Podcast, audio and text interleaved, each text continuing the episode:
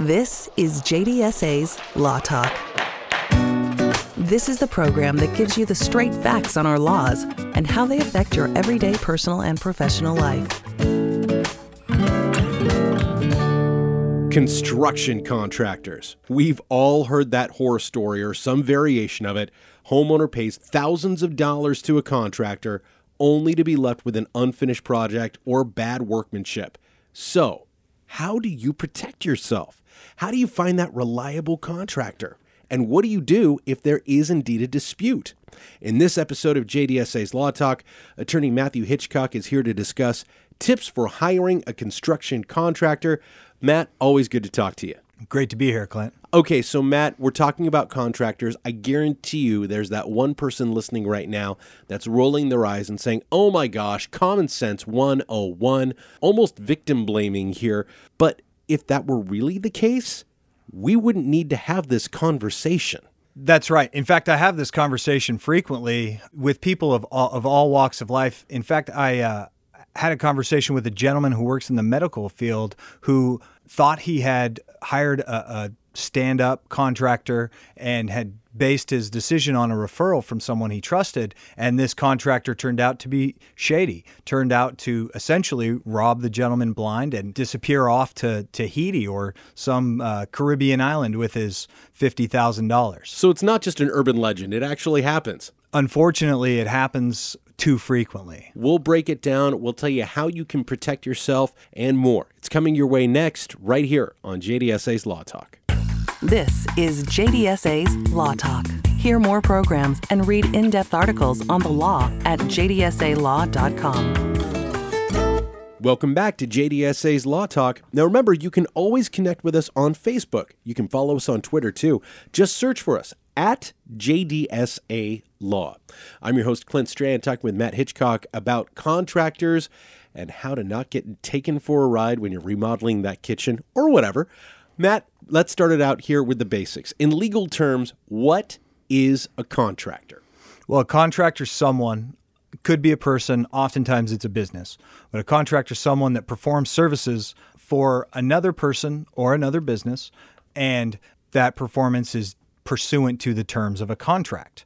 Uh, sometimes that's a written contract, sometimes it's an oral contract, but typically the contract will spell out cost, scope of work, materials to be used, and any number of other provisions. In essence, this is what I'm going to do, these are the materials I'm going to do it with, and this is how much it's going to cost you. That's right. And they may be called a builder, they may be called a building contractor, a remodeler, handyman, or contractor. Oftentimes, general contractor or the, the, the shortened uh, term GC are used, and it's someone who is compensated for a service performed for another person, typically not an employee.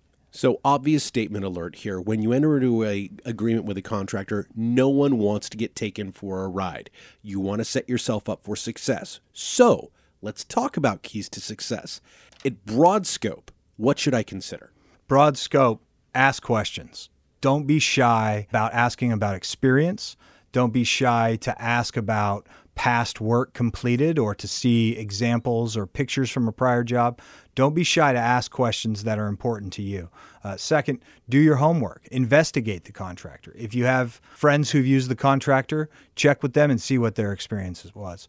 You may want to also go onto the internet and do some research on a Facebook page or a Better Business Bureau website, or in Washington State, the L&I website has information about contractors that can be valuable to know before hiring. And then finally, whatever you decide, if your agreement is for more than $1,000 probably, get it in writing. Define the, the rights, obligations, duties, the scope of work, define the important things in writing so that in the event it doesn't go the way you expected, you have recourse. It's 2018. Handshakes are good for greetings, they're not for agreements, pretty much, is what you're saying. And handshake deals are great. Uh, I would I would recommend that that people enter into handshake deals and memorialize them in writing. I like the way you put that. I'm a firm believer that to get the best answers, you need to ask the best questions. So let's arm our listeners with the best questions. What questions should I ask before hiring the contractor? Well, first, you want to know is your contractor licensed to perform the work that they're going to perform for you? If it's an electrician, there are specific licenses, or plumbing, or any number of different types of services that a, contractor may perform require a specific license. So that that's a number one question: is Are you licensed?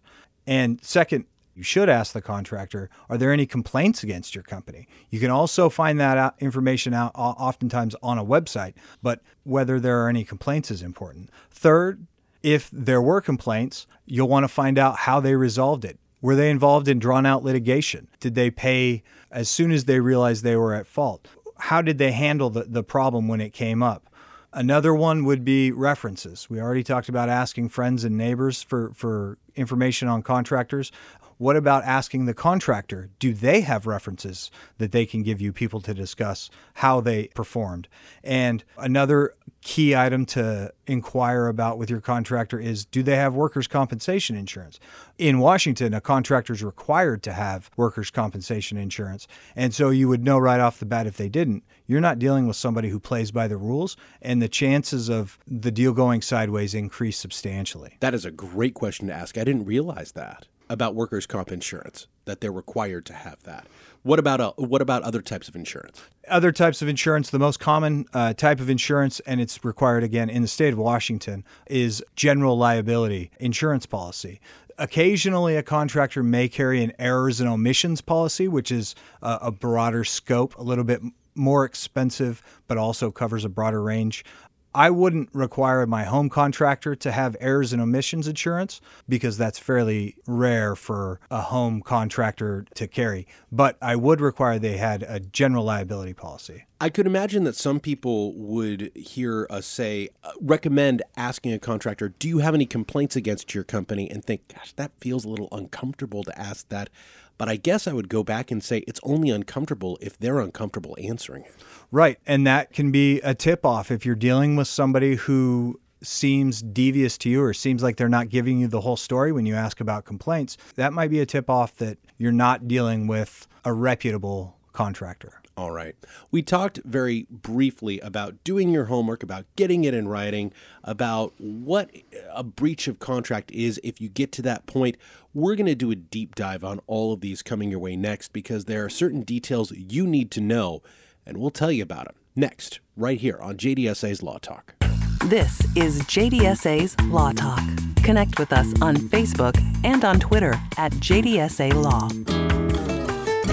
Water law. It can be full of challenges. At JDSA Law, we routinely review the laws that impact ownership, management, and protection of your water rights. This is how we make your life better. Committed to you since 1946.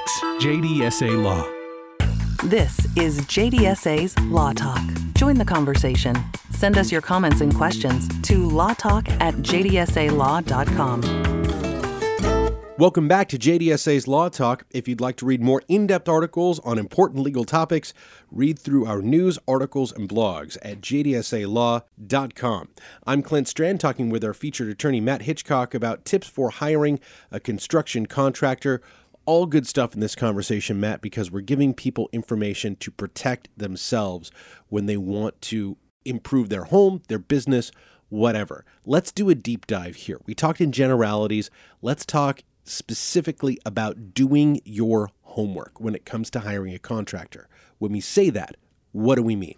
Well, we really mean investigating the contractor eh, finding out about past jobs, finding out about past employees, and not just taking the contractor's word for it either. One thing that you'll want to do is you'll want to get a copy of the contractor's license to perform the work that they're going to perform for you. You'll want to get their registration number. You'll want to check with consumer agencies like the Better Business Bureau, the state attorney general will frequently have information uh, that is helpful. In Washington, the Department of Labor and Industries provides information that is helpful.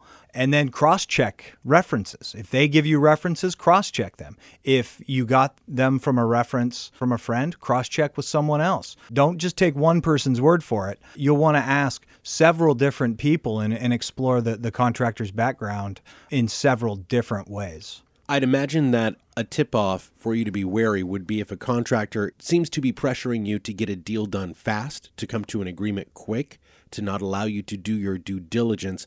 Let's just do this. I have a hole in my schedule next week. Let's let's get this done. Yeah, that may be a tip. It may also be that the contractor has a, a hole in their schedule. so I, I, don't think there's one thing that we could point to that would be the obvious red flag. In a lot of situations, it's going to be little warning signs that just slightly pop up over the course of several different types of investigations or different checks. And regardless, this contractor, who whatever contractor we're dealing with, should be very comfortable answering and handling these questions. If they're not, that should be a red flag. That would be a red flag. And in fact, you may even want to ask the contractor if you can go out to a job site that they're on. Depending on the size of the, the project, you may want to visit a job site. And if the contractor refuses, that could be a, a red flag. Some other things that you'll want to do it's important to get proof of insurance not just to know that they carry insurance, but also to know who that insurer is and what that policy covers. So, insurance is, is important, and you'll want to retain a copy of that for yourself.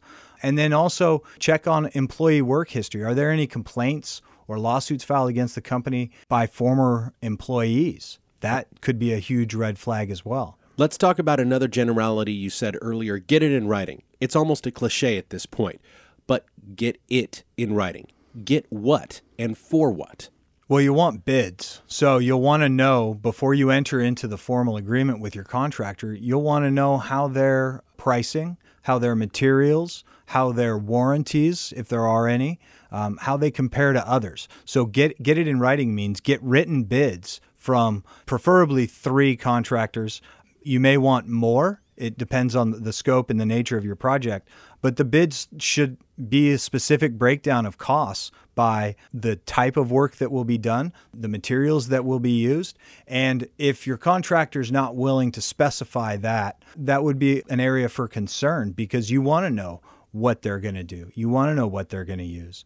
And in some cases, it may not just be appropriate to look at the lowest bidder because you may have a contractor who's going to charge a little bit more because they use higher quality materials. Or you may have a contractor who's got tremendous skill in that particular area and can do the work for slightly higher price, but will be a, a higher quality product. Now, there are always exceptions to the rule, but it sounds like what you're telling me is if you get three or four bids and one of these bids is not like the others, meaning it's way low, you should be way skeptical. You should be skeptical of a bid that is far outside of the, the, the range of others there are going to be costs associated with your project and, and most contractors are going to pay the same basic rates for labor. They're going to pay the same rates for materials. They're, they're, they'll make the same basic or close to the same size payments for insurance and overhead. Uh, so if you've got a contractor who's 50% of the other bids,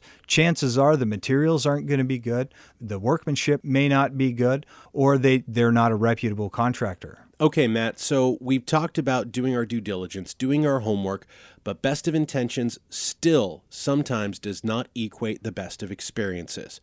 You've done what you thought you needed to do, and the deal went sideways. So let's talk breach of contract. Deep dive. What legal remedies are available if you thought you got taken for a ride? The first thing you'd want to do if you got taken for a ride is contact your contractor. It may be as simple as the contractor's not aware of the deficiencies on the job and they'll come out and fix it. It could be that the materials were under warranty and it's it's an easy solution. So contacting your contractor just to see what your options are at the lowest and easiest resolution level possible is the best place to start. So contacting them, what if trying to negotiate the issue, I'm sure, but what if that goes sideways? if you try to negotiate the issue, if you don't get any traction on resolving it, and you enter into a situation where you're in a dispute and you're not seeing eye to eye, litigation is a possibility. And oftentimes, litigation may mean arbitration, which is a extrajudicial proceeding that is outside of the, the court system as we typically think of it. But that's fairly common in construction contracts because construction contracts and construction disputes are nuanced and they're not the area for generalities and general practice. Most individuals who oversee construction disputes are specialized and focused in that area because it's complex and unique and requires some different statutorily mandated procedures. So, is that a question you should ask a contractor then before you enter into it? Is there an arbitration clause in here? Yeah, and just because there is an arbitration clause doesn't mean that it's always a bad thing. Not It- necessarily a red flag. it's not necessarily a red flag because it, if there's a dispute, arbitration may help you solve the dispute, resolve it faster, resolve it with less cost out of your pocket, and it's legally enforceable to a large extent, the same as a judgment from a court would be. So the arbitration clause may or may may not be a red flag, but it's something you should be aware of because it will impact your rights and how you go about pursuing your your damages against a contractor. Great information. We're going to wrap it all up with Matthew Hitchcock about contractors, protecting yourself, and what to do when things go sideways. That's coming your way next, right here on JDSA's Law Talk. JDSA's Law Talk will be right back with more on today's topic. Add your voice to the show. Email your questions to lawtalk at jdsalaw.com. Healthcare law. It's evolving and complex. At JDSA Law, we provide essential legal support to address legal healthcare issues. This is how we make your life better. Committed to you since 1946. JDSA Law. This is JDSA's Law Talk. Visit us now at jdsalaw.com. Welcome back to JDSA's Law Talk. If you'd like to read more in depth articles on important legal topics, read through our news, articles, and blogs at jdsalaw.com. We're talking with our featured attorney, Matt Hitchcock, about tips for hiring a construction contractor. We talked about a lot, Matt, how to protect yourself, things to think about before you enter the agreement, and if things go sideways, your remedies to fix the situation. Let's bring it all together. What would you like people to come away with from this conversation? Well, I think you know, everybody probably will recognize that the key to success on your project is getting the right contractor. And the way that you go about getting the right contractor is investigating, researching, and asking questions. Now, this might be time consuming, but the amount of time that you spend, if it takes you a couple of extra days at the front end, it'll be worth it on the back end if you did your research and your due diligence and you hired someone who will complete the job on budget and on time and to the standard that you expected. So you'll want to also memorialize those agreements, the cost, types of materials, scope of work. You'll want to memorialize all of that in writing. And I think you should reach a handshake deal with your contractor, but you should get that in writing as well. And then in the event you run into trouble and you feel like you may have been wronged by a contractor, contact an experienced construction attorney because the, the field is nuanced and it's unique. And while virtually any attorney could probably give you a general overview of your rights and remedies in, in the situation. An experienced construction attorney is going to be able to point you in a more specific direction right off the bat. Not only for remedies, but especially considering the scope of a project before you enter into the agreement, would be a good idea to run that past a construction attorney just so they can point out any potential red flags that may exist. Depending on the size of your project, that could be a very good idea. If it's a $1,000 contract to repaint a, a couple of bedrooms, maybe not necessary. But if you're redoing your kitchen and you're going to put eighty or ninety thousand dollars into a project, it's probably worth spending a little bit up front to ensure that the terms of your contract are consistent with your handshake deal. An investment in peace of mind, I would think, right? And you can never have enough peace of mind. Sage words. Matt, thanks so much. We appreciate the time. My pleasure, Clint. Glad to be here. And thanks for joining us for this episode of JDSA's Law Talk. Remember, if you have a legal matter and require solid legal advice, connect with a member of the JDSA Law team at jdsalaw.com. You can also hear Law Talk episodes on other topics and submit your questions or suggestions for a future show. I'm your host, Clint Strand. Thanks again for joining us on JDSA's Law Talk. You've been listening to JDSA's Law Talk. Topics covered in this program are for informational purposes only and are not intended to be professional advice. Before making any legal decision, seek the advice of a relevant professional. To ask a question, arrange a meeting with a JDSA attorney and find Law Talk episodes on other topics. Connect with us at jdsalaw.com. Thanks again for joining us on JDSA's Law Talk.